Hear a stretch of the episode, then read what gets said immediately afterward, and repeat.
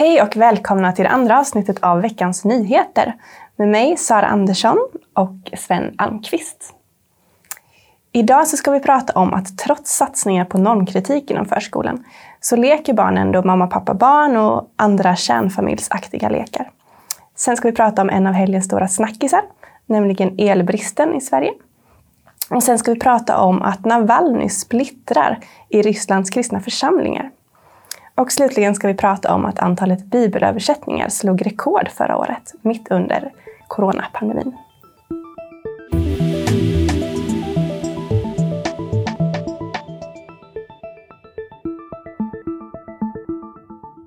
Ja, Sven, vi ska börja med den här frågan om förskolan. Och det handlar då om att man har satsat mycket på normkritik. Men trots det så visar en avhandling som heter Barbie, bröllop och homohundar att barn ändå leker mer liksom mamma, pappa, barn och andra kärnfamiljsaktiga lekar. Och då är det forskaren Lena Sotevik vid Göteborgs universitet som har studerat hur barn leker. Och exempelvis så såg hon då att när flickor lekte med Barbie-dockor så skulle de leka bröllop. Och då hade de fler kvinnliga dockor än manliga dockor.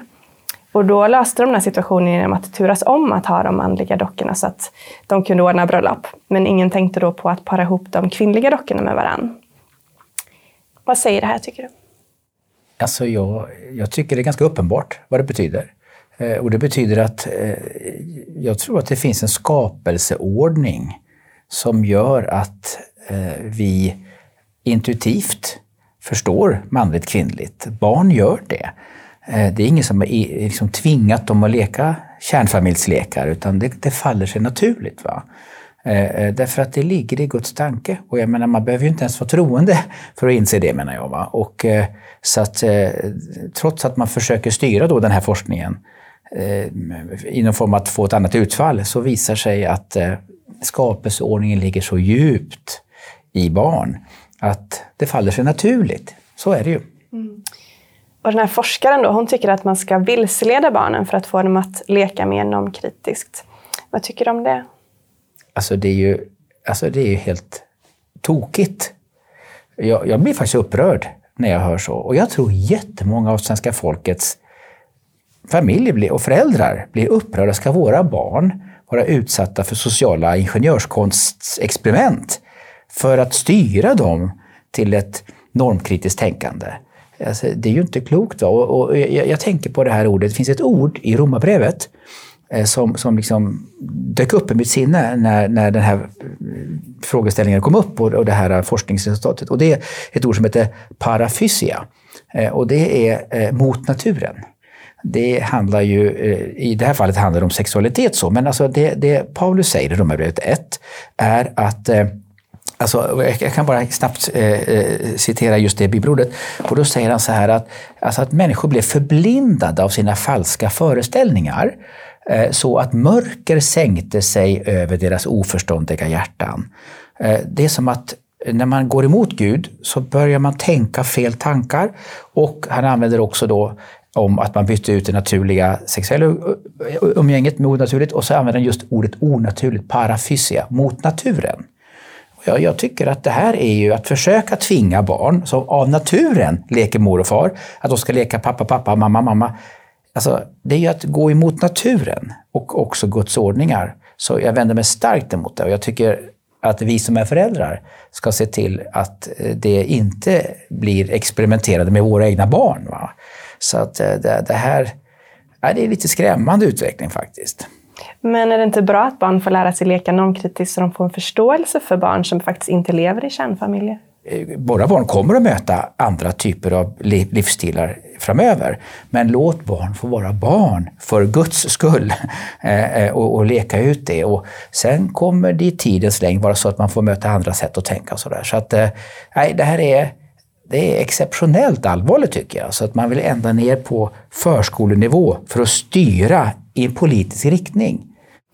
Ja, vi ska gå vidare lite och då ska mm. vi prata om en händelse, eller ett skeende som blev väldigt stor snackis i helgen, nämligen att det är elbrist i Sverige.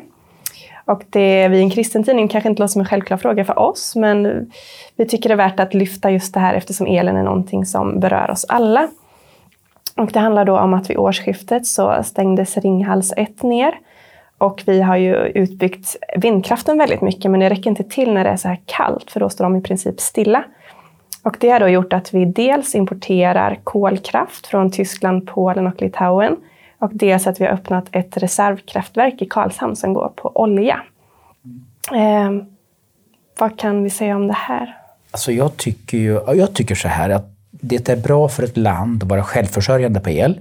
Just för att kunna och inte vara beroende på, det kan ju ske ganska stora politiska förändringar i vår omgivning och då ska vi inte vara för beroende av andra, andra länders så att säga, välvilja just till, till Sverige. Så det är liksom grundläggande så. Det andra är, jag, jag tycker ju, Sara, att det är märkligt att man stänger ner ett kärnkraftverk. Så jag, jag är, personligen är jag positiv till kärnkraftverk faktiskt. Jag förstår att det är en utmaning och det är inte en fråga om rätt och fel här. Man kan som kristen ha en helt annan uppfattning.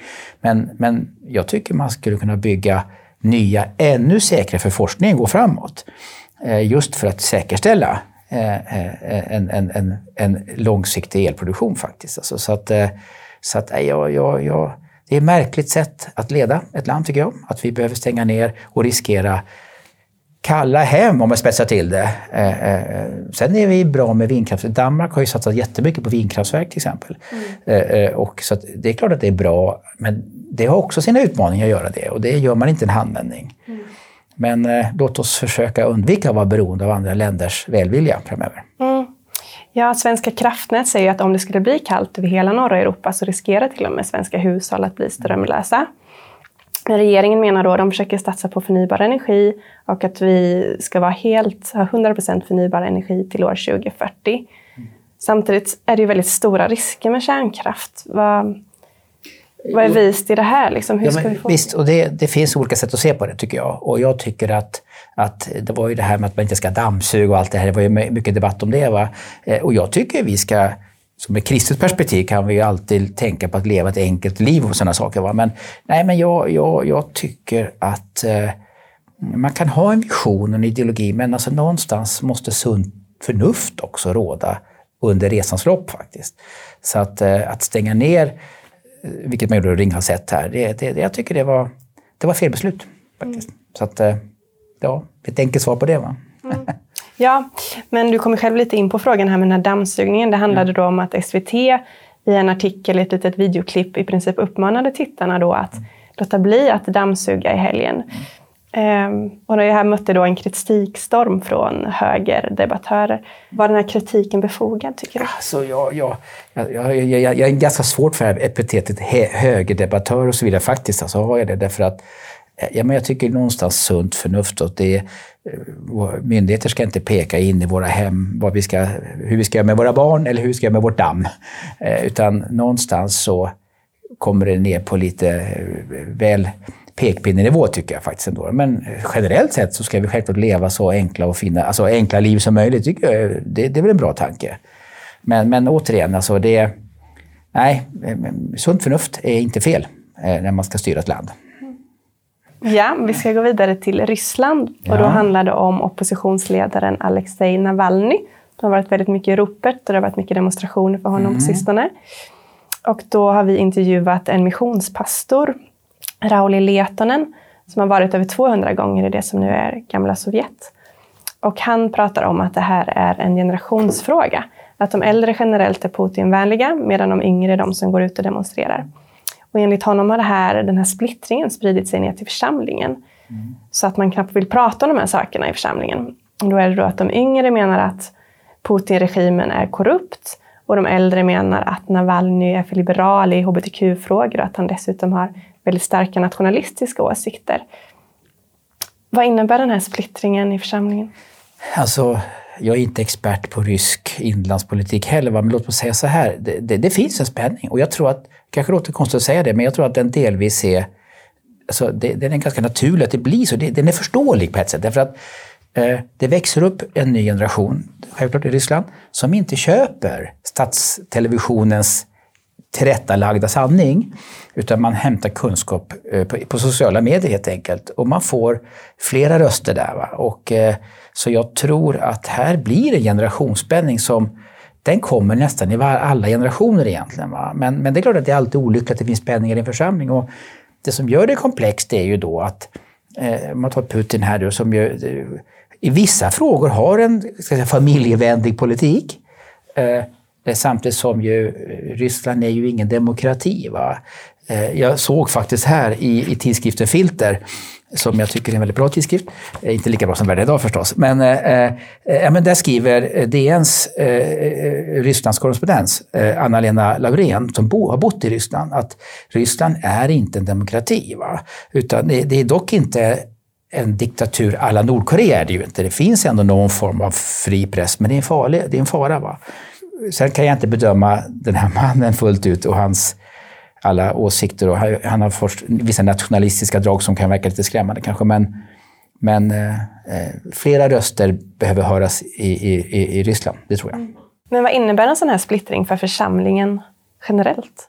Alltså, jag tror att alltid finns en spänning generationer emellan och eh, drömmen är ju alltid harmoni naturligtvis. Men, men omständigheterna förändras och eh, ibland tror jag ju att Eh, eh, allt för stor spänning kan leda till att nya församlingsplanteringar eh, sker, vilket inte är ur Guds rikes perspektiv fel. Men naturligtvis så, så bör vi be för att, att de hittar rätt språk, språk direkt sinsemellan där. Va? Ja, samtidigt när Jesus ber för den kommande kyrkan så ber han just om enhet. Är inte det en av de viktigaste sakerna för församlingen? Enhet är inte att man är, är under ett och samma organisationsnummer, utan det är ju andens enhet och man kan älska varandra fast man ser saker olika. Så är det ju. Va? Eh, och, eh, så att eh, enhet har med andens enhet och kärn, kärnfrågorna om vem Jesus är och vad frälsningen är och så självklart. Men här kan det ju vara lite andra syner. Så är det ju. Alltså kyrkan, kyrkans träd är stort va? och det finns ju olika synsätt på vissa frågor. Det får vi leva med tror jag. Någonstans, någon har säkert rätt, men eh, och jag tror att jag har rätt, annars skulle jag sagt någonting annat självklart. Men eh, vi får vara lite ödmjuka där tror jag. Vi ska gå vidare till nästa ämne. Mm. Och då handlar det om att organisationen Wycliffe ser att antalet färdiga bibelöversättningar slog rekord förra året mitt under pandemin. Och då har de löst den här svårigheten som det ändå innebar med pandemin, att man samarbetade digitalt mycket. Mm. Så jag tror det var 141 språk som fick Bibeln på Nya Testamentet. Och åtta ja. språk som fick det på Gamla. Mm. Vad, varför behöver egentligen Bibeln översättas till så många språk? Mm. Alltså jag, jag, tror att det ligger i det kristna eh, eh, imperativet. Alltså vi, vi, I vissa andra världsreligioner så ska ju alla lära sig arabiska för att egentligen förstå Gud. Men, men så är det ju inte den sanna guden, utan eh, det är ju inkarnationens mysterium. Han blev en av oss för att vi skulle förstå vem han är. Så, eh, och så som Fadern har sänt mig, säger Jesus, sänder jag er. Vi är sända ut i olika kulturer, olika sammanhang och inkarnera evangelium där, alltså göra det förståeligt där och då. Va? Så att bibelöversättning är följer inkarnationens mönster som jag ser det. Va? Så, att, mm. så att det är det som är så unikt med den kristna tron också. Den har överlevt i alla olika kulturer, i alla olika sammanhang och alla olika tider. Har en enorm förmåga att anpassa sig till det sammanhang evangeliet kommer. Va? Så, så eh, vi, vi ska stödja så mycket vi kan bibelöversättningar. Alltså det, det tror jag verkligen är rätt. Alltså. Mm. Och det tror jag alla eh, vi som är kristna tycker självklart, men det är extra kul att höra att mm. det var en positiv nyhet. Ja. Om vi ska gå in lite mer på själva statistiken kring det här med bibelöversättningar så kan man se att det finns ungefär drygt 7000 språk i världen. Och av dem så är det ungefär drygt hälften som ännu inte är översatta. De flesta människor har Bibeln så de kan förstå den på något språk. Det är antagligen stora språk som har översatts, men det är fortfarande väldigt många språk kvar. Tror du att Jesus kommer komma tillbaka när de här är översatta. För det står ju i Bibeln att när alla folkslag har fått höra om Jesus så ska han komma tillbaka. Den som kunde veta när Jesus kom tillbaka kan nog eh, skriva en bok om det. Men alltså grejen är så här va, att eh, evangeliet sprids ju eh, via radio, via andra eh, typer av, av, av media än just det skrivna, skrivna ordet också. Så att jag tror nog Jesus och hans ankomst är immanent, det vill säga alltid möjlig även här och nu, även om några språk är kvar att översätta. Eh, så att eh, jag tror inte vi behöver vänta tills allt är klart innan han eventuellt skulle kunna komma tillbaka. Så, så, men låt oss påskynda det och jag tror att det som det står också i Romarbrevet, nämligen att när hedningarna i fullt antal har nått målet, då kommer slutet. Så att jag tror faktiskt Jesu ankomst har att göra med världsorganisationen och världsmissionen. Men kanske inte specifikt att vissa delar måste vara översatta. Så, kanske.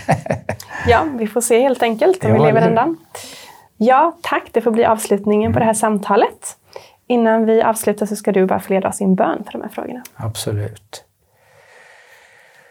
Fader, vi vill be för alla barn och ungdomar i vårt land som eh, är födda som unika individer. Vi ber att du ska bevara och beskydda var och en av dem.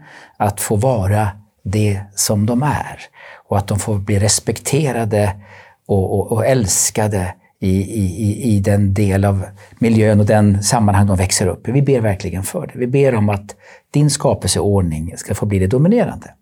Jag vill också be för våra ryska eh, kristna syskon där. Herre, låt din ande vila över församlingarna. Tack för det. Vi ber också för all bibelöversättning. Låt det få maximeras i den tid som finns kvar tills dess du kommer. I, i, i ditt namn vi ber. Amen. Amen. Tack så mycket Sven. Och tack till er som har tittat. Jätteroligt att ni har velat vara med oss. Hoppas att ni vill se nästa avsnitt som kommer om en vecka. Hej då!